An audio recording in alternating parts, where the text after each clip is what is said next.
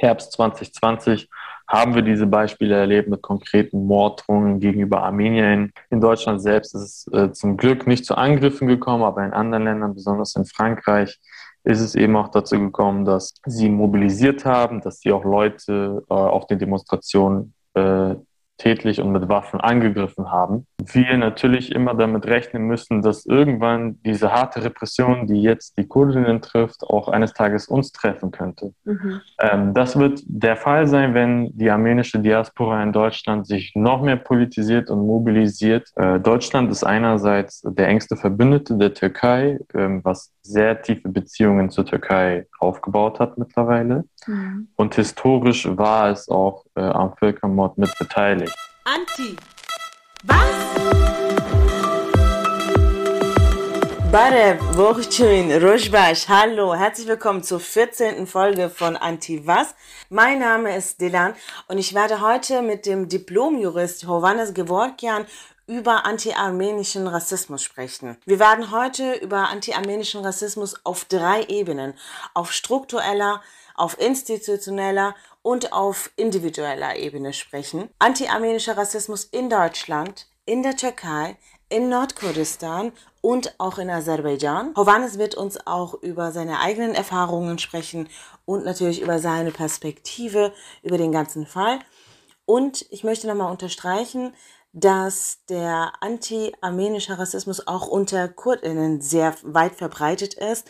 Das wird aber nicht so sehr oft angesprochen, deswegen werden wir heute auch darüber sprechen. Und dass natürlich es deutsche Geschichte ist, dass das Genozid an ArmenierInnen stattgefunden hat. Ich möchte auch nicht so lange darüber sprechen und fange sofort an. Hallo, Hovanes, herzlich willkommen. Schön, dass du da bist. Dankeschön dafür. Ich habe zu danken. Da, hallo. Ähm, wir waren heute mit dir über ähm, Armenierinnenfeindlichkeit oder anti-armenischen Rassismus sprechen.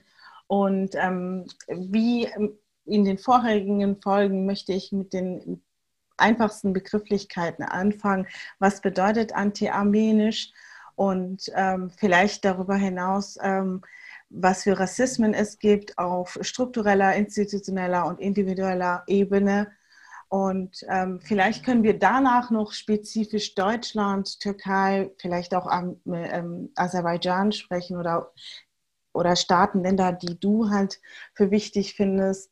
Ähm, ja, also die einfachste Frage, was bedeutet anti-armenischer Rassismus? Ja, ähm, ich glaube, das ist eine gute Frage, die man tiefgehend beantworten kann. Also wo man vielleicht auf die historischen Wurzeln schauen sollte, was die Lage der Armenier besonders im Osmanischen Reich anbetrifft.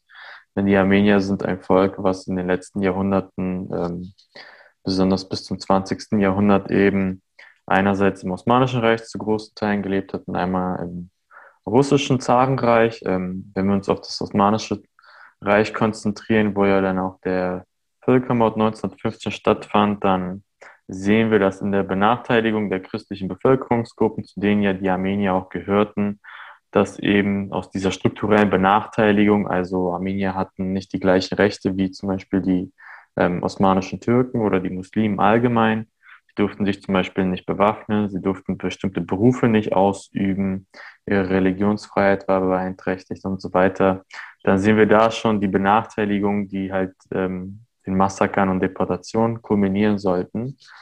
Im Endeffekt ähm, betraf das natürlich einerseits eine Benachteiligung, die strukturell ausgelegt war, die aber dann immer mehr in Richtung Dehumanisierung der Armenier ging. Ähm, im Zuge des äh, Niedergangs des Osmanischen Reiches war es ja eben so, dass ein Vielvölkerstaat entstanden war und man anti-armenischen Rassismus ähm, damals und auch ähm, durchaus mit heutigen ähm, Parallelen auch analog zu dem Antisemitismus analysieren könnte. Also es ging um die soziale Stellung der ArmenierInnen und die war eben das Einteilen natürlich genauso wie die Jüdinnen und Juden in Europa eben daraus bestand, dass ähm, eine verarmte Masse entstanden war, die im Bauerntum ähm, besonders vorhanden war. Aber es gab eben auch eine soziale Klasse, die eben Vorläufer der Bourgeoisie war, also besonders was den Handel und die Finanzen anging, was die ähm, Architektur angeht und so weiter, hatten die Armenier im Osmanischen Reich teilweise eine sehr gehobene Stellung. Also muss man ein bisschen beispielhaft zu skizzieren, der Architekt des äh, heute noch stehenden Dolmabahce-Palastes in Istanbul war ein Armenier zum Beispiel und der Sultan und die Sultane, besser gesagt, begaben sich auch dementsprechend damit. Aber das weckte auch dementsprechend auch äh, Neid und Missgunst hervor, die sich in erster Linie dann in den Massakern der hamidianischen Ära, also der Herrschaftszeit von Sultan Abdulhamid II., der ab 1876 herrschte, ähm, eben daraus resultieren sollten, dass interessanterweise der loyale Millet, also die, der, die loyale äh, Kaste, die eben die Armenier repräsentierten, die eigentlich ähm, sehr treu gegenüber dem Osmanischen Reich waren, plötzlich als die Verräter wahrgenommen wurden und man quasi ähm, sie als Sündenböcke missbrauchen sollte. Und ähm, der Genozid ist natürlich der, der Tiefpunkt des Ganzen, aber es setzt sich ein bisschen auch danach fort, also was eben die mangelnde Aufarbeitung der Türkei in Bezug auf diesen Genozid, aber auch allgemein auf die Ära äh, Sultan Abdulhamids II. anbetrifft, ist eben, dass diese Benachteiligung niemals anerkannt wurde und dementsprechend ähm, werden die Armenier, die überlebt haben in der Türkei oder auch die Nachfahren sind der Überlebenden, ähm, auch als die Reste des Schwertes bezeichnet, verächtlich. Auch von Erdogan persönlich wurden sie so bezeichnet. Und das soll eben daraus äh, resultieren, dass sie es eben waren, die letztendlich durch einen Verrat ähm, die Niederlage des Osmanischen Reiches im Ersten Weltkrieg äh, verursacht hätten. Und in der äh, modernen türkischen Geschichtsaufarbeitung ähm, ist es eben auch so, dass sie zum Beispiel diejenigen waren, die untreu waren, während eben die nationalistischen Kräfte die Türkei wiederhergestellt hätten. Und es gibt ähm, immer wieder eine Missgunst oder auch eine ähm, Verachtung, die sich eben daraus ausdrückt, dass eben die nationalistischen Mobilisierungen gegen die Armenier in der Türkei kontinuierlich sind und ähm, dass sie sozusagen auch in Angst und Schrecken gehalten werden sollen, nachdem man sie, wie gesagt, ähm, als Ergebnis des Völkermordes aus ihrem historischen Heimatländern so gut wie vertrieben oder ermordet hatte. Und heutzutage gibt es ungefähr 100.000 christliche Armenier plus vielleicht 200.000, 300.000 muslimische Armenier, die man die Hamschen Armenier bezeichnet. Ähm, die sind eben dadurch ausgedrückt, dass sie halt ähm, sehr misstrauisch beäugt werden seitens der türkischen nationalistischen Mehrheitsgesellschaft. Mhm. Ähm, jetzt eine Frage, diese muslimischen Armenier in Meinst du, die sind etwas privilegierter? Weil in vielen äh, Stellen geht es ja auch darum, dass, dass Armenier nicht muslimisch äh, sind. Ähm, ja. es, es kommt drauf an. Also sie werden gar nicht so sehr wahrgenommen, weil diejenigen, die halt ähm, als Armenier wahrgenommen werden, ähm, mit dem Christentum assoziiert werden. Denn Armenier sind ja das älteste christliche äh, Volk ähm, mhm. auf der Welt, also die, das Volk, was das Christentum als erstes zur Staatsreligion erhob. Und ähm, dementsprechend spielt natürlich das Christentum oder der Glaube eine wichtige Rolle. Ähm, allerdings ist es eben auch so, dass die Situation der Hamschen Armenier, die eben ähm, im Gegensatz zu den christlichen Armeniern eher im Osten der Türkei am Schwarzen Meer noch ähm, sich befinden, durchaus unterschiedlich aufgefasst ist. Also es ist eben auch so, dass einige sich so gut wie assimiliert haben, andere hingegen haben zwar einen muslimischen Glauben, weil sie das jetzt über mehrere Generationen hinweg ähm, so gemacht haben, aber pflegen durchaus die armenische Kultur mit dem eigenen armenischen Alphabet, mit, den, äh, mit der eigenen armenischen Geschichte etc. Von daher würde ich sagen, sie haben eine andere Stellung. Sie werden teilweise auch gar nicht als Armenier anerkannt. Mhm. Auch von Armenier selbst würde man, müsste man mhm. eigentlich sagen, denn für viele heißt es eben, dass Armenier unbedingt christlich sein muss. Ähm, nichtsdestotrotz ähm, gibt es diese, diese Menschen und ich habe auch mit ihnen gesprochen, die auch teilweise ähm, nach wie vor die Sprache ganz wichtig auch sprechen, das Alphabet schreiben. Ähm, und ich würde sagen, es ist unterschiedlich, je nachdem, inwiefern sie sich auch als Armenier identifizieren, desto schlimmer werden sie wahrscheinlich auch unterdrückt. Ich habe auch sehr viele ähm, armenische Familien, die in nordkurdischen Städten leben, äh, kennengelernt, die ähm, äh, selbst auch muslimisch sind und auch kurdisch sprechen im Alltag, mittlerweile auch selbst ähm, sich nicht mehr als Armenierin ähm, bezeichnen. Und ähm, diese Abschottung auch in der Gesellschaft dann auch ähm, nur dann aushalten, sage ich mal, um, indem sie einfach so tun, als wären sie muslimisch-kurdisch. Das ist ja schade, weil ähm, eine, ein unterdrücktes Volk unterdrückt ein anderes Volk. Ähm, ich wollte eigentlich später darauf kommen, aber vielleicht können wir direkt so anfangen. Es hat sich jetzt so ergeben, so dieser anti-armenische äh, Rassismus ist unter diesem, diesem kurdischen auch. Wobei ich auch sagen muss, ich habe bis vor ein paar Jahren noch immer gedacht, das sind so zwei Völker, die sich am besten verstehen. Beide unterdrückt, beide vom Genozid bedroht. Ähm, beide haben sozusagen denselben Feind oder denselben, ähm, denselben Staat, der sie ähm, permanent repressiert und ähm, massakriert und ähm, müssen also zusammenhalten. Ne? In vielen Situationen sehe ich das auch. Ähm, Im Fall von Hrant Dink war das zum Beispiel auch so, dass die, die, eine sehr große Unterstützung da war. Die HDP ist zum Beispiel ein Beispiel für äh, die, den Zusammenhalt. In Diyarbakir ist zum Beispiel Ahmed, auf Kurdisch gesagt, ähm, ist zum Beispiel eine Stadt, in dem auch ähm, die untereinander auch ähm, wirklich friedlich zusammenleben und auch wirklich zusammenleben. Also nicht einfach random äh, irgendwie zusammen in, in, in derselben Stadt sind und sich irgendwo, nein, die auch wirklich sehr viele Anekdoten gemeinsam haben oder Mardin genauso. Ähm, aber es gibt auch noch die andere Seite. Hast, ich, weiß, ich weiß ja, du bist aus Armenien und nicht aus, aus irgendwie türkischen, kurdischen Städten. Aber ähm, kannst du vielleicht dazu was sagen? Wie ist so dieser anti- armenischer Rassismus unter den KurdInnen? Ich denke, das ist eine äh, politische Auseinandersetzung, also die eben von den politischen Lagern abhängt. Ähm, du hast das Beispiel in Ahmed in Diyarbakir auch angesprochen und auch mit der HDP, die ja jetzt zum Beispiel auch den einzigen armenischen Abgeordneten im türkischen Parlament äh, hat. Ähm, Garo Paylan, der ja mittlerweile aufgrund mhm. der enormen Repression und der Verhaftungen vielleicht jetzt der bekannteste HDP-Abgeordnete ist, ähm, weil er noch von Repression verschont geblieben ist, weitestgehend. Mhm. Ähm, das sind natürlich linke Kräfte, die internationale Solidarität zum Programm haben und die auch eben diese Aufarbeitung geschichtlich vorantreiben.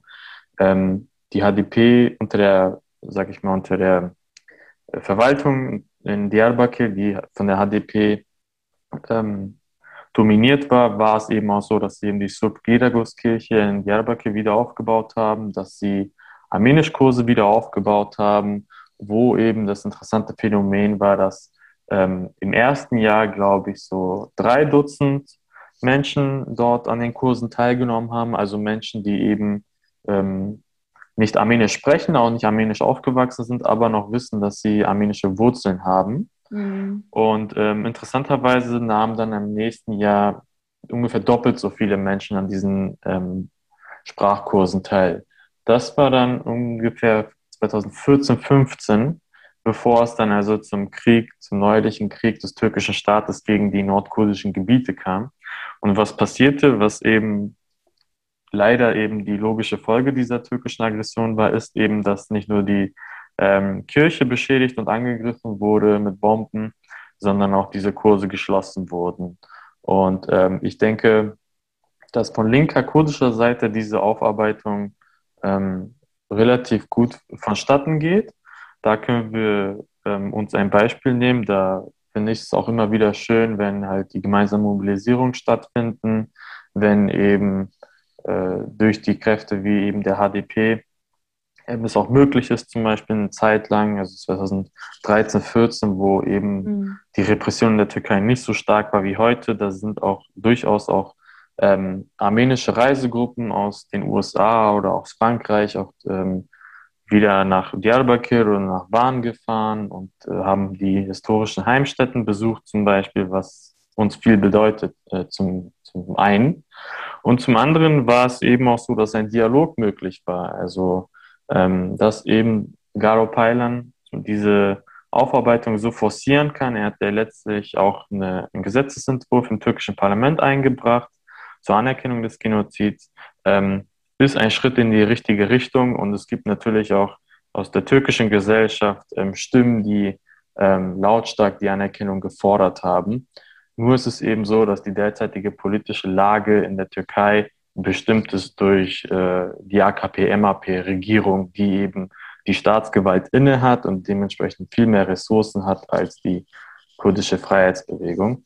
Und äh, auf den Punkt zurückzukommen bezüglich der Beziehung zwischen Armeniern und Kurdinnen, ich sprach von einer politischen Auseinandersetzung und diese Auseinandersetzung bezüglich dieser beiden Völker ist eben auch so geregelt, dass die konservativen Kurden, die es ja, die es ja auch durchaus gibt und die ja auch Erdogan unterstützen, mhm. die setzen nahtlos die Agenda des türkischen äh, Nationalismus in dieser Hinsicht für mich fort. Also das ist für mich nicht nur Verrat am äh, kurdischen Volk, sondern eben auch ein Verrat an der eigenen Geschichtsaufarbeitung.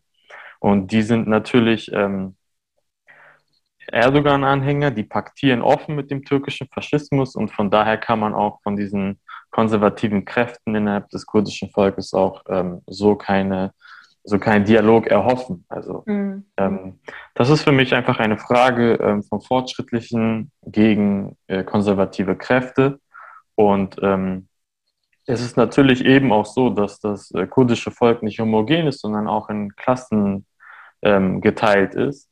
Und dementsprechend äh, haben natürlich die unteren Klassen mit der Arbeiterinnenklasse, mit den äh, Bauern und so weiter ähm, am meisten Interesse daran, dass dieses äh, AKP-Regime gestürzt wird. Mhm. Es gibt aber auch durchaus Klassen innerhalb des kurdischen Volkes, äh, aus der Bourgeoisie vor allem, die kein Interesse haben, dass diese Unterdrückung und Ausbeutung äh, verschwindet. Und dementsprechend ähm, sind sie für mich auch auf der anderen Seite der Barrikade, um es ein bisschen metaphorisch auszudrücken. Aber ich glaube, man muss diese Konstellation auch im armenischen Volk natürlich, das ist auch nicht homogen, muss man immer aus einer Klassenperspektive betrachten, so be versuche ich es zumindest. Und ähm, dementsprechend, je nachdem, welche Klassenperspektive man annimmt, ähm, kann man dann auch besser erschließen, wer ein Interesse an einer Aufarbeitung hätte, wer ein Interesse an einem Dialog hätte, wer aber auch gemeinsame Interessen verfolgt. Ähm, und wer nicht. Und dementsprechend, so sehe ich die Aufarbeitung, so sehe ich die Aufarbeitung auch mit dem, mit dem türkischen Volk, ähm, mhm. was allerdings ähm, bei weitem nicht, den, nicht die politische Entwicklung gemacht hat oder in ihrer politischen Entwicklung zurückgeworfen wurde, ähm, als eben die linken Kräfte, die eben das kurdische Volk, ähm, mhm. den Teil des kurdischen Volkes repräsentieren. Äh, als letzten Satz dazu muss man natürlich auch erwähnen, es ist für mich ähm, keine ewige Feindschaft zwischen Völkern, sondern einfach eine Frage der Klassenperspektive. Und die Türkei ist auch ein Land, was eine große Geschichte von linken Kräften hat, äh, von ähm, Streiks, von Betriebsbesetzungen etc.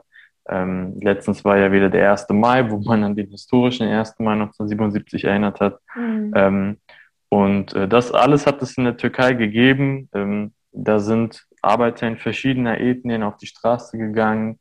Und ich denke, das wird wiederkommen, aber jetzt ist die Lage eben derzeit, dass eben äh, das AKP-Regime mehr oder weniger fest im Sattel sitzt und ähm, ja, in der Türkei eine, eine brutale Diktatur aufgebaut hat. Mhm. Vielleicht können wir später nochmal auf die Türkei zugreifen, ähm, vielleicht auch noch Aserbaidschan, wenn es noch Zeit bleibt. Aber wie sieht die Lage hier in Deutschland aus? Ich meine, ähm, also wir haben ja alle mitbekommen, dass ähm, vor sechs Jahren, also 2000, nee, vor fünf Jahren war das, 2016, dass das Bundestag, dass das, ähm, der Bundestag ähm, den, den Völkermord, äh, den Genozid an ArmenierInnen anerkannt hat.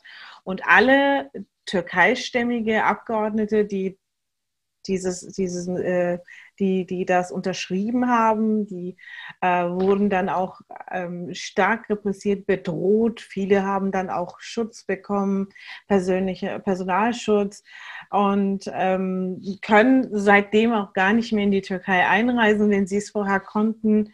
Ähm, auch nicht frei bewegen, weil es gibt ja diese auch ähm, türkischen geheimdienstlichen ähm, Strukturen auch in Deutschland, die auch, ähm, was, was auch zum Beispiel auch so Todeslisten kamen raus vor ein paar Jahren, ähm, Agenten wurden äh, enthüllt und so weiter und so fort. Und es scheint so, als ob das Thema Anti- ähm, oder Armenier-Feindlichkeit in Deutschland nicht so großes Thema ist. Also es wurde anerkannt, okay, das war's.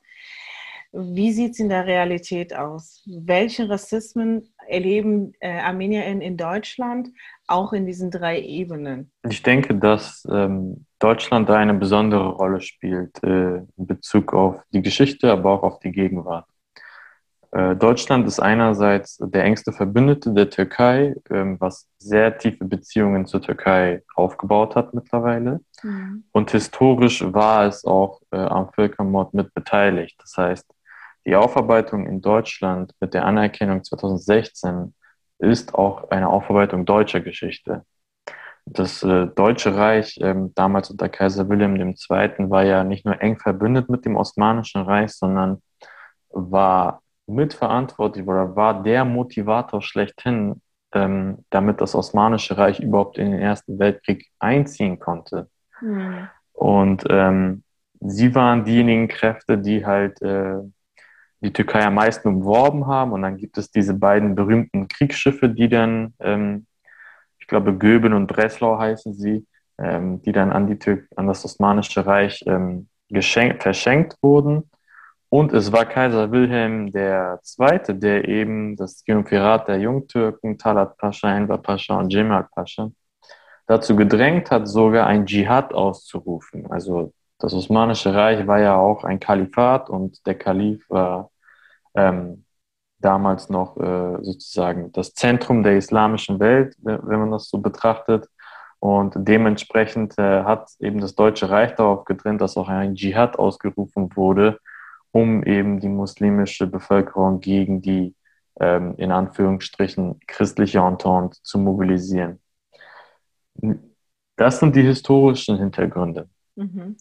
Die andere Seite ist, dass eben die Grauen Wölfe, die Boskut-Bewegung der faschistischen MAP, ähm, die größte rechtsextreme Organisation numerisch darstellen in Deutschland mit bis zu 18.000 Mitgliedern. Mhm. Mit weitgehenden Verzweigungen im Kulturbereich, im religiösen Bereich, im gastronomischen Bereich etc. Und dementsprechend auch eine reale Gefahr für die Armenier darstellen. Also während des Zweiten Nachkrieges im Herbst 2020 haben wir diese Beispiele erlebt mit konkreten Morddrohungen gegenüber Armeniern. In Deutschland selbst ist es äh, zum Glück nicht zu Angriffen gekommen, aber in anderen Ländern, besonders in Frankreich, ist es eben auch dazu gekommen, dass sie mobilisiert haben, dass sie auch Leute äh, auf den Demonstrationen äh, tätlich und mit Waffen angegriffen haben. Und Deutschland spielt in der Hinsicht ähm, eine sehr zwielichtige Rolle auch, weil sie ähm, einerseits den Genozid in Worten mit der Bundestagsresolution anerkannt haben. Mhm. Ähm, und interessanterweise haben sie das am 2. Juni getan, was ähm, interessant ist, darauf werden wir noch zu sprechen kommen, dieses Datum. Ähm, und natürlich für massive Verärgerung seitens der türkischen nationalistischen Community, aber auch des türkischen Staates ähm, hervorgerufen haben. Also es gab 2016 auch Mobilisierung seitens der äh, faschistischen Kräfte in, in Deutschland, um diese Resolution ver zu verhindern. Und dann ist letztendlich diese Resolution, die ja nach mehrmaligen Anläufen, also man hat das auch ähm, schon 2005 und 2015 jeweils zu dem 90. und 100. Jahrestag versucht. Ähm, dann hat es endlich geklappt, diese Resolution durch den Bundestag ähm, durchzubekommen. Aber daraus sind ja keine rechtlichen Folgen entstanden. Und das hat die Bundesregierung in einer weiteren Debatte im September 2016 nochmals erwähnt, weil dann war wieder eine Kontroverse entstanden, dass die ähm, dass die Bundesregierung erklärte, dass ähm, diese Bundestagsresolution ähm, nur eine Meinungsäußerung des Parlaments sei und keinerlei rechtliche Bindung hätte, ähm, zum Beispiel um diese Geschichte des Völkermordes in den deutschen Schulbüchern unterzubringen. Mhm. Ähm, das ist für mich als Jurist natürlich sehr interessant, ähm, um zu wissen, okay, der Bundestag hat eine Resolution verabschiedet, hat das eine rechtliche Wirkung nach außen oder nicht? hat sich gezeigt, dass es de facto und äh, nach Ansicht der Bundesregierung auch de jure nicht hat. Nichtsdestotrotz ähm, hat es die Türkei sehr verärgert und man darf nicht vergessen, dass 2016 auch das Jahr war, wo die EU mit deutscher Führung auch den sogenannten EU-Türkei-Deal zur Bekämpfung der Flüchtlingskrise geschlossen hat. Mhm. Das heißt, Deutschland spielt auch mit diesem Thema, indem sie halt äh, sozusagen der türkischen Seite klar machen, wir werden das anerkennen und äh, dem gegenüber müsst ihr halt diesen Deal zur Bekämpfung der Flüchtlinge äh, mit uns eingehen. Auf der anderen Seite ist es eben so, dass die Türkei dann eben weitere Sachen fordert, wie eben zum Beispiel deutsche Rüstungsgüter. Und es ist ein sehr zynisches Spiel. Also mhm. ähm, das kann man dem gegen, das kann man so ganz klar und offen sagen, ähm, dass die Türkei eben sich immer auch abspricht mit der NATO oder auch mit Deutschland, ähm, wenn es darum geht, neue Militärinterventionen beispielsweise gegen Rojava oder gegen äh, Südkurdistan äh, zu planen und dann in die Tat umzusetzen. Und das Armenier-Thema ist eben so, dass ähm, sehr wenig ähm, Wissen dabei ist. Und in den letzten Wochen ist ja noch eine weitere sehr interessante Komponente dazugekommen in der deutschen Politik, besonders in der Regierungspolitik, nämlich die Aserbaidschan-Affäre, mhm. was ja nochmal ähm, sozusagen eine weitere interessante Komponente mit äh, hinzufügt, weil eben scheinbar ganze Bundestagsabgeordnete von dem aserbaidschanischen Regime, was ähm, extrem Armenier, armenierphob ist, ähm, eingegangen ist und dementsprechend ähm, erfahren die Armenier jetzt Druck von zwei Seiten. Also einerseits durch die aserbaidschanische Lobby und andererseits durch die deutsch-türkische äh, Waffenbrüderschaft. Und ähm, das heißt, die Armenier, obwohl wir so ein kleines Volk sind, äh, spielen durchaus irgendeine Rolle in dieser großen deutschen Politik. Ähm, und zwar als Leidtragende, denn es ist tatsächlich so, dass eben diese ähm, sehr schmutzige Politik meines Erachtens der Bundesregierung, ähm, sei es mit Aserbaidschan, sei es mit der Türkei, auf unseren Rücken ausgetragen wird und es letztendlich nur darum geht, die Interessen der Türkei zu befriedigen. Ähm, und dahingehend ähm, ist diese deutsche Politik äh, eine Bankrotterklärung, aber auch zutiefst äh, ignorant. Ich hatte ähm, zum Jahrestag des Genozid auch auf Twitter geschrieben, dass dieser Genozid auch ein Teil der deutschen Geschichte ist. Und wenn ich dir jetzt so zuhöre, merke ich, dass ich es überhaupt gar nicht übertrieben habe, weil ich habe da auch ein bisschen gezögert. So, hast du jetzt ein bisschen übertrieben oder wie ist das und äh, dies? Aber das zeigt jetzt wirklich, das ist ein Teil der deutschen Geschichte, so wie auch ähm, das Massaker in, in Halabja ist genauso äh, Teil der deutschen Geschichte, aber auch ein Teil deutscher Geschichte. Und ähm, das abarbeiten, das immer ansprechen, ist natürlich sehr wichtig. Ähm, wie sieht es aus mit den einzelnen ähm, Erfahrungen? Also ich, hab, ich hatte dir ja auch im Vorgespräch auch gesagt, dass ich zum Beispiel auch anti komischerweise ähm, armenischen Rassismus erlebt habe obwohl ich, ich habe es ich hab auch, auch recherchiert. Es gibt sehr viele kurdische Familien, die halt nicht wissen, ob sie armenische Wurzeln haben, weil uns wurde gesagt, äh, das Dorf, in dem meine Eltern geboren sind, ähm, war früher ähm, ein armenisches Dorf und dann hatte ich gedacht, okay, machst du mal einen DNA-Test, mal gucken, was so interessanterweise rauskam.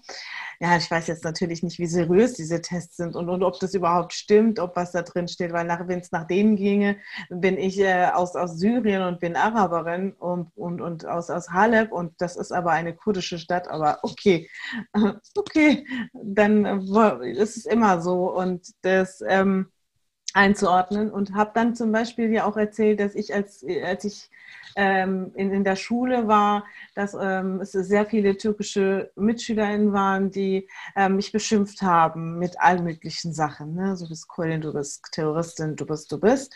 Und dann äh, kam dann immer wieder so scheiß Armenierin und äh, oder oder du armenische Bitch und dann dachte ich so irgendwann so ähm, ich, ich natürlich wusste ich ähm, dass das ein anderes Volk ist und alles Mögliche. Aber ich ganz ehrlich ich konnte es nirgendwo einordnen.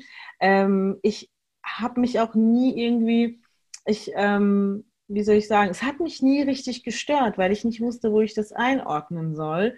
Und habe mich dann auch irgendwann, als ich mich angefangen habe zu politisieren, also mit so 15, 16, bin ich dann auch, habe ich dann an, angefangen auch ähm, mich darüber irgendwie zu erkundigen, ähm, habe hab dann auch Witze darüber gemacht, dass dass ähm, ich hatte auch eine Freundin, äh, Melanie zum Beispiel, die war auch aus der Türkei, so viel ich weiß, äh, auch Armenierin, äh, wo ich mich auch immer, wo wir uns gegenseitig auch immer lustig gemacht haben darüber, um es besser zu überwinden wahrscheinlich. Und ich gesagt habe, dir geht's, mir geht's, wenn ich dich sehe, merke ich, dass ich Privilegien habe. So, weil wenn ich beschimpft werde, werde ich mit Armenierin beschimpft.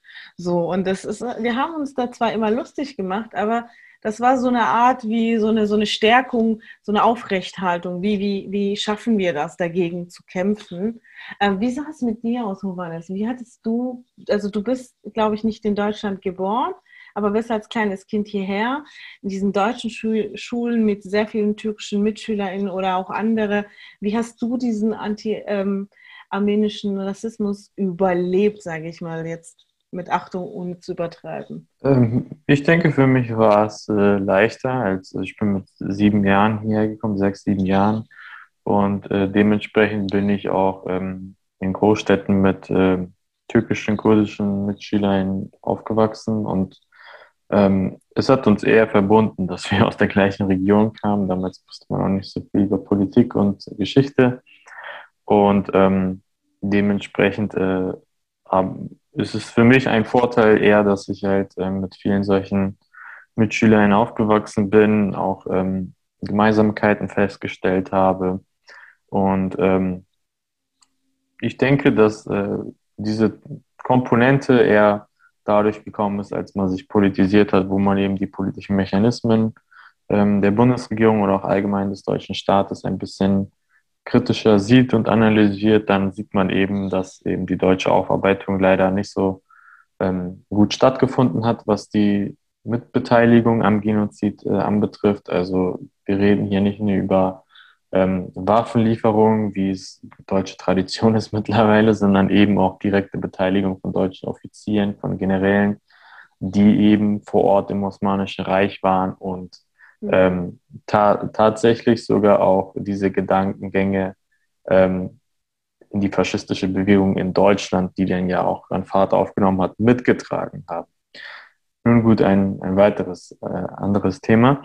Aber ähm, in Bezug auf Deutschland muss man eben analysieren, dass die Armenier weitestgehend äh, für die Deutschen eben unbekannt sind. Das hat sich jetzt vielleicht mit ein paar äh, Sportfiguren in den letzten Jahren geändert.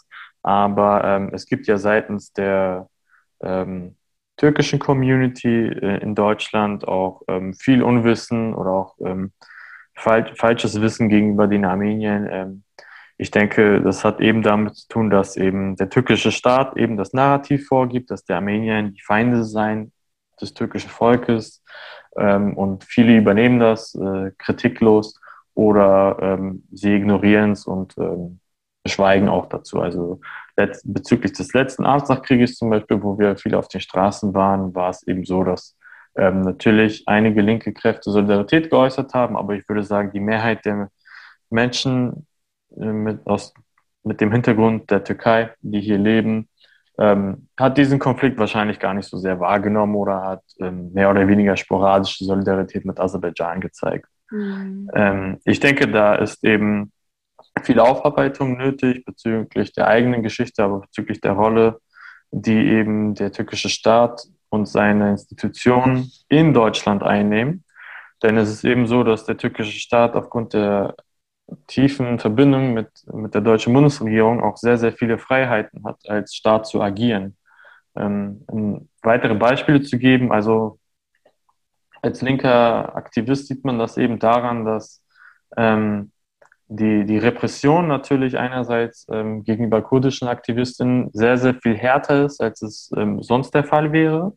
Ähm, das gesamte Konstrukt des PKK-Verbots ähm, und der Kriminalisierung ist ähm, rechtsstaatlich ähm, überhaupt nicht äh, standfest. Also es ist eine rein politische Verfolgung, mhm. die von Seiten der Türkei ausgeht. Also die Türkei gibt eben diese, diese Marschrichtung vor und wenn, wir, wenn ich mal so aus meiner Erfahrung berichten kann, aus den Fällen, die ich eben auch begleitet habe, ähm, also aus den politischen Fällen gegen Repression zum Beispiel, dann ist es eben so, dass ähm, man ganz klar sehen kann, dass die deutsche Justiz in meinem äh, Aufgabenfeld jetzt, ähm, dass die deutsche Justiz sehr, sehr viele Narrative und Informationen seitens des türkischen Staates direkt übernimmt, mhm. was eben sehr, sehr schwierig ist und ähm, überhaupt nicht zu akzeptieren sein sollte. Also es gibt diese Fälle der Kriminalisierung aufgrund des PKK-Verbotes, mhm. wo eben durch, äh, durch den Mund des deutschen Richters eigentlich der türkische Geheimdienst spricht, um es so deutlich auszudrücken. Und ähm, ich verfolge diese Fälle ja ähm, qua Profession und diese gibt es auch jetzt wieder, vor zwei Tagen zum Beispiel, ähm, wo eben Menschen verurteilt werden. Und es geht hier wirklich um Haftstrafen. Ähm, wir reden hier nicht über sogenannte Kavaliersdelikte, sondern es sind schwere Vorwürfe, ähm, wo eben diese schwerwiegenden Urteile auch gefällt werden aus reiner ähm, Interessenlogik gegenüber dem türkischen Staat, aus einem Gefallen gegenüber dem türkischen Staat. Und das sehen wir nicht nur in Bezug auf, auf äh, kurdische Aktivisten, sondern auch auf, gegenüber aramäischen Aktivisten, die natürlich auch ähm, selbst äh, vom Genozid betroffen waren. Und in Bezug auf äh, die armenischen Aktivistinnen ist eben so, dass natürlich ähm, einerseits die Drohungen vorhanden waren, andererseits ist es eben auch so, dass ähm, wir natürlich immer damit rechnen müssen, dass irgendwann diese harte Repression, die jetzt die Kurdinnen trifft, auch eines Tages uns treffen könnte. Mhm. Ähm, das wird der Fall sein, wenn die armenische Diaspora in Deutschland sich noch mehr politisiert und mobilisiert.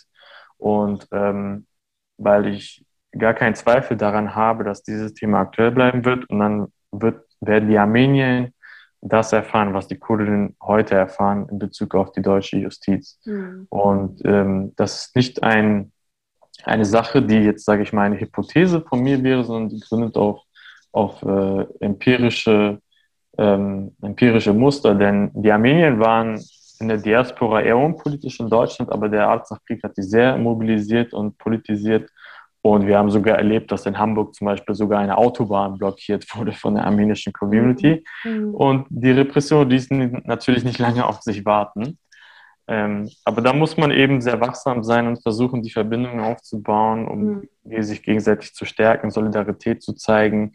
Und ähm, ich denke, in politischer Hinsicht ähm, kann man dann eben auch gemeinsam diese äh, Rassismuserfahrungen nicht nur teilen, sondern auch gemeinsam bekämpfen. Mhm. Was hattest du mit dem 2. Juni gemeint? Ja, am 2. Juni ist äh, besonders dieses Jahr etwas ganz Besonderes und äh, der Deutsche äh, Bundestag hat meines Erachtens sehr zielstrebig ähm, auch damit gespielt gegenüber der Türkei.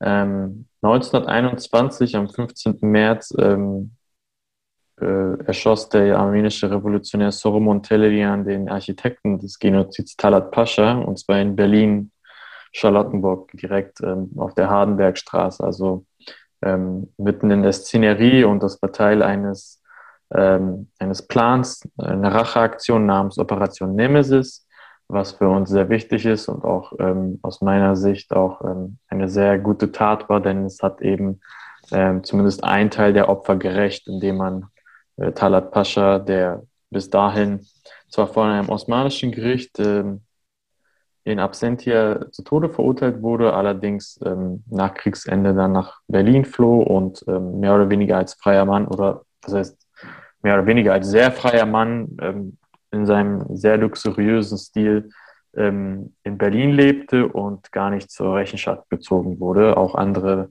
Täter des Genozids wurden nicht zur Rechenschaft gezogen und Dementsprechend war das ein Teil der Justiz, die eben armenische Revolutionäre ähm, verübt hatten.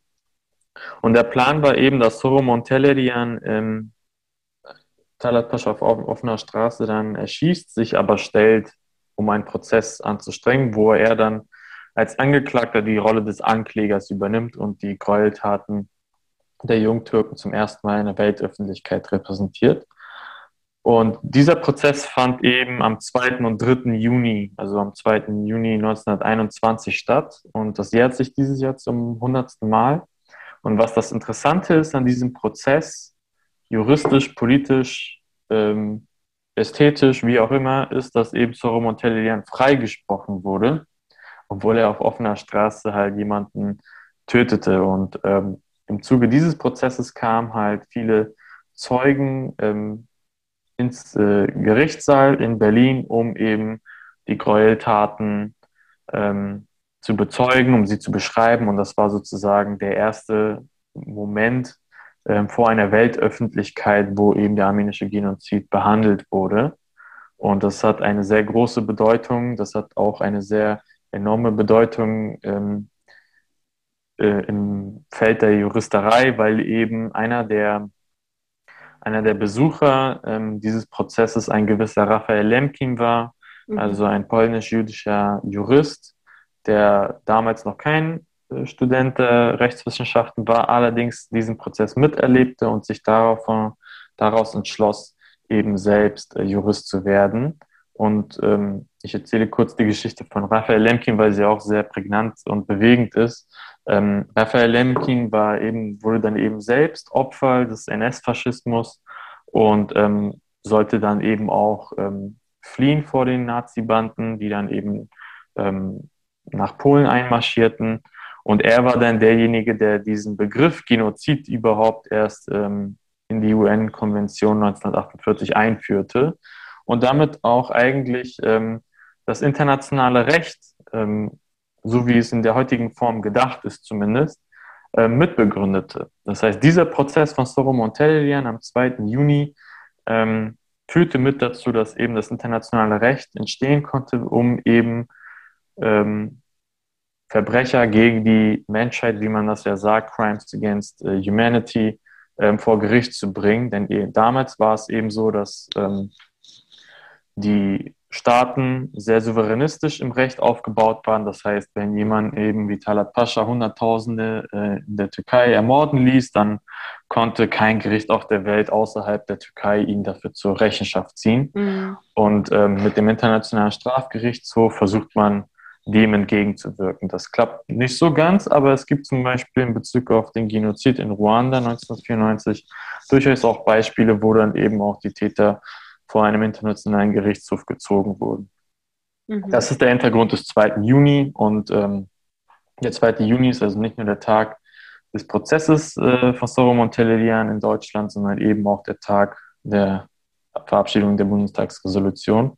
Und äh, ich bin mir sicher, dass das kein Zufall war, dass der Bundestag ausgerechnet den 2. Juni ausgesucht hat. Mhm. Ähm, okay, ich, ich fand das echt super. Also, wie, wie, also ich habe wirklich sehr viel gelernt und wobei ich finde, das ist nur der erste Schritt ähm, äh, für einen Einblick und ähm, es war sehr interessant. Und aber ich möchte mal, also das habe ich jetzt angefangen in der zweiten, im zweiten Staffel, dass ich mal über, über das Essen rede. Essen, Essen ist für mich politisch, Liebe ist für mich politisch. Alles, was nicht politisch erscheint, nicht politisch gelesen wird, ähm, ist für mich politisch, weil ähm, ja, weil der Hintergrund immer sehr interessant ist.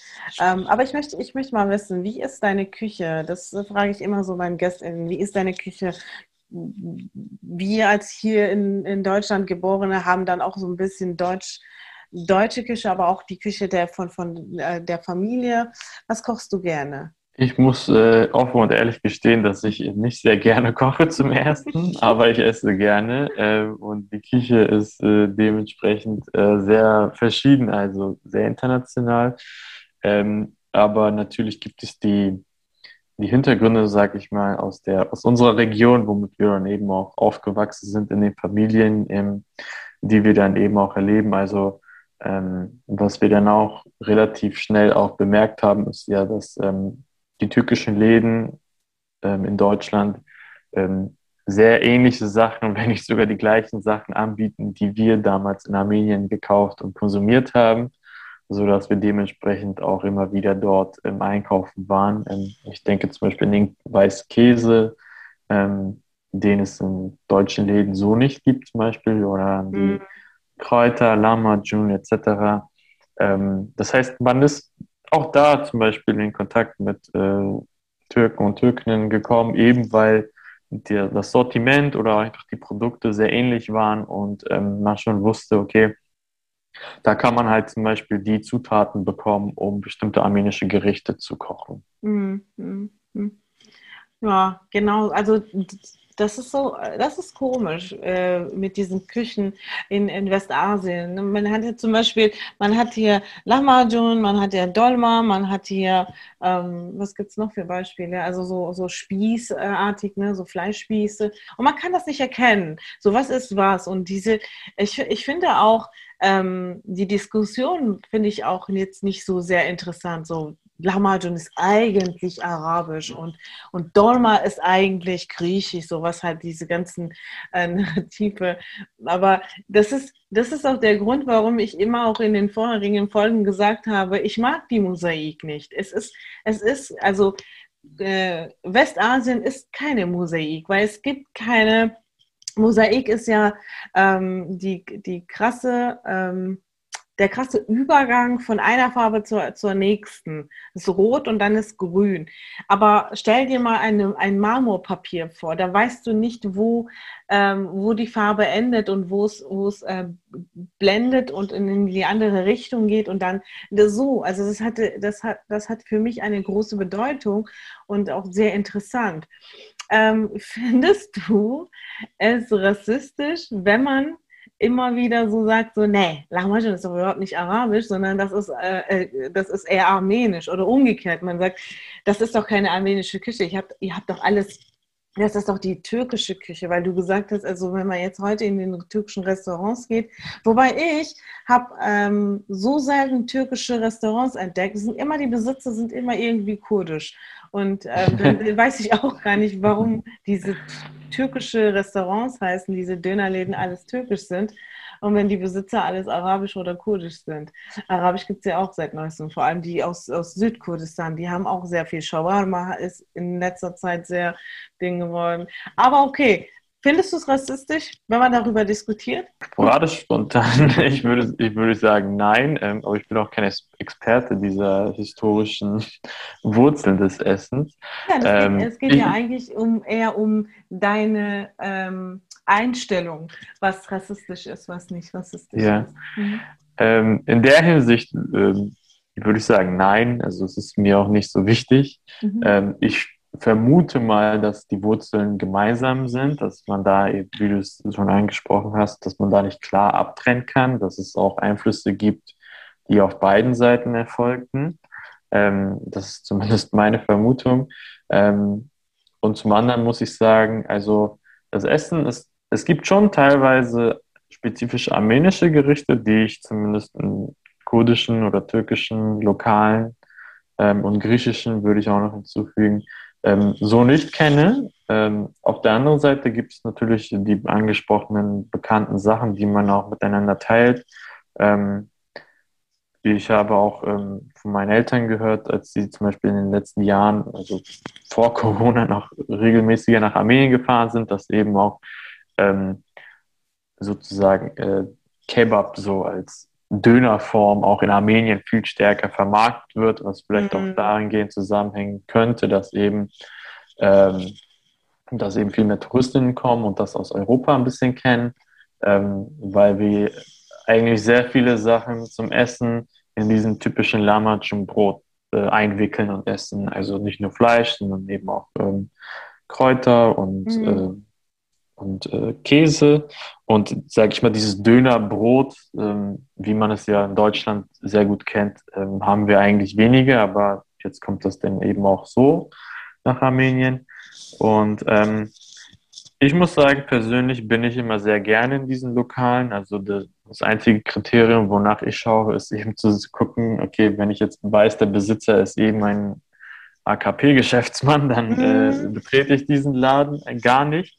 Aber ansonsten gehe ich halt immer sehr gerne äh, dahin, weil ich eben halt auch ähm, vom, mhm. vom Hauptgericht bis zum Dessert eben Sachen finden kann, die nicht nur schmecken, sondern auch ein bisschen, äh, sag ich mal, ähm, Gefühle Richtung Heimat vermitteln. Also ähm, wir, wir sind zwar, also ich bin zwar mit der Familie aus der Republik Armenien, aber natürlich habe ich auch, ähm, wie so viele Armenier dort, äh, die Wurzeln in Westarmenien, was man sagt, zum Beispiel, also der ähm, Urgroßvater mütterlicherseits ist ja aus, aus Van und ähm, dementsprechend äh, ist es halt nicht nur das, was heute Armenien ist, sondern auch die Gebiete rund um Van, sogar bis nach äh, Kilikien, wie wir es nennen, also Mardin, wie du es angesprochen mhm. hattest.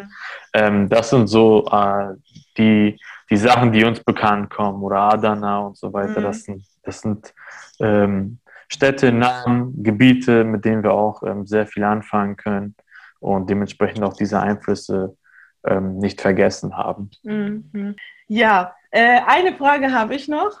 Äh, und zwar aus meiner Erfahrung. Ich habe 2017 oder 2018 äh, habe ich meine Eltern besucht in Izmir und habe dann immer gesehen, so abends, wenn wir draußen waren oder so, war ein äh, Lied immer sehr, was, was, was immer so auf Repeat ist, ne? was in diesem Jahr sehr fame ist und jeder irgendwo auf der Straße, im Auto man hört.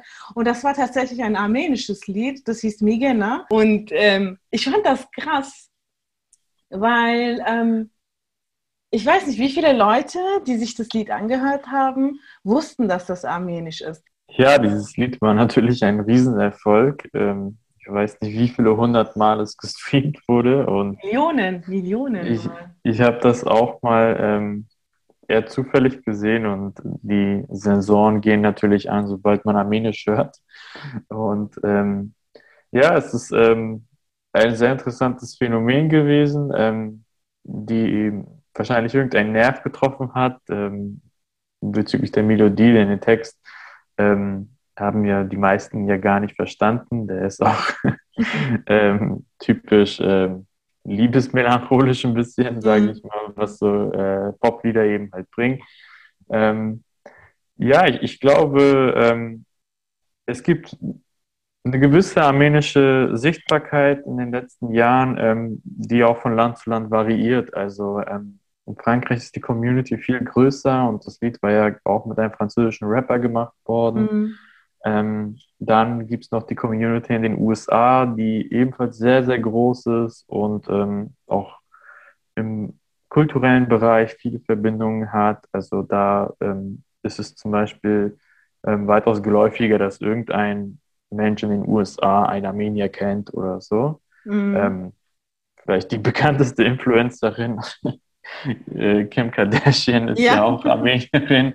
Ähm, und ja, äh, ja ist, Wobei ich sagen muss, eigentlich, ich finde das sehr wichtig, dass die, die dass, dass Kardashians auch immer, also beziehungsweise Kim Kardashian vor allem, auch es ist, auch wenn sie nicht in meiner Timeline ist oder wenn ich sie jetzt nicht irgendwie gerade folgen muss oder so, finde ich das sehr wichtig und sehr richtig, dass Leute, die so eine Reichweite haben, dieses Thema oder, dies, oder ähnliche Themen dann immer wieder ansprechen und, und keine Angst vorhaben vor irgendwie Followerverlierung und so. Das war ja zum Beispiel auch ähm, letztes Jahr äh, oder wann war das, wo als Kim Kardashian auch äh, den Genozid angesprochen hat oder so eine, so eine Story, glaube ich. So. Und da gab es einen riesen Aufschrei und das war ekelhaft, wie man da, da vorgegangen sind. Vor allem die türkischen Communities, die haben, die sind da sexistisch vorangegangen, haben sie beleidigt, demütigt, haben äh, sie angegriffen, so auch, das war irgendwie so, aber ich finde das trotzdem sehr wichtig, ähm, auch wenn es jetzt, wie du sagst, in Amerika natürlich sehr, sehr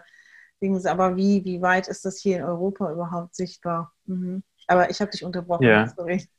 Nee, alles gut. Ähm, klar, ich meine, wenn sie, weiß nicht, 180 Millionen Follower oder so hat und da eine Story macht ähm, zum Genozid-Gedenktag, ähm, ist das natürlich etwas, was ähm, auf einen Schlag ähm, viel, viel mehr Leute erreicht als äh, Hovannes mit seinen kleinen, gut gemeinten Posts.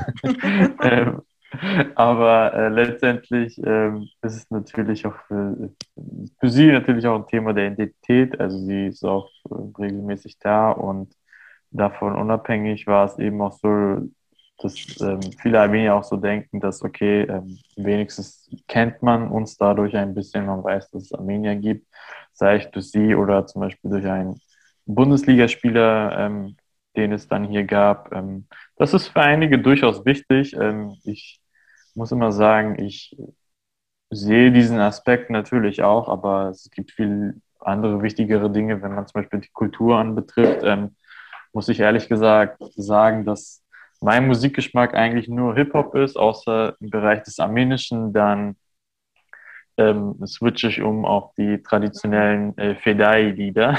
Das ist mhm. irgendwie sehr interessant. Ähm, aber das ist für mich auch äh, unsere Kultur. Also äh, das ist das, was, was wir aufbereit, aufbewahren sollten, was auch natürlich auch ähm, sehr eine politische Botschaft mit einbetrifft. Ähm, und darüber hinaus ist es eben halt so, dass ähm, die armenische Kultur ja ähm, eine sehr, sehr alte ist. Und wenn man sich damit beschäftigen möchte, ist das ein hervorragendes Feld, um viele Sachen zu entdecken. Ähm, und dem, dem gegenüber muss ich eigentlich sagen, ist vielleicht ein bisschen oldschool, wenn ich das so sage, aber ähm, die alte armenische Geschichte ist viel, viel interessanter als das, was armenische Popkünstler heutzutage produzieren. Dass das äh, viele Jugendliche nicht so sehen, ist mir auch bewusst. Aber nichtsdestotrotz äh, muss ich sagen, ähm, dürfen wir nicht vergessen, was äh, eine Kultur ausmacht. Und ähm, das sind nicht äh, irgendwelche Followerzahlen, die kommen und gehen, sondern das ist unser Alphabet, was äh, immer bleiben wird. Das ist unsere Sprache. Ähm, und dahingehend ähm, muss ich sagen, ähm, muss man das immer so sehen, dass man äh, versucht, das Wertvolle zu bewahren, weiterzuentwickeln und ähm, demgegenüber betrifft das viele Bereiche. Das ist Kunst, das ist Literatur, das ist auch ähm, das Essen ähm, und so weiter und so fort. Und ich mhm. denke, dass man besonders in der Diaspora, wo wir uns ja als Armenien hier befinden, eben eine größere Anstrengung aufbringen sollte, um diese Wurzeln nicht zu vergessen. Denn es gehört auch zur armenischen Geschichte auch dazu, weit vor dem Genozid übrigens, dass auch die Diaspora immer existierte und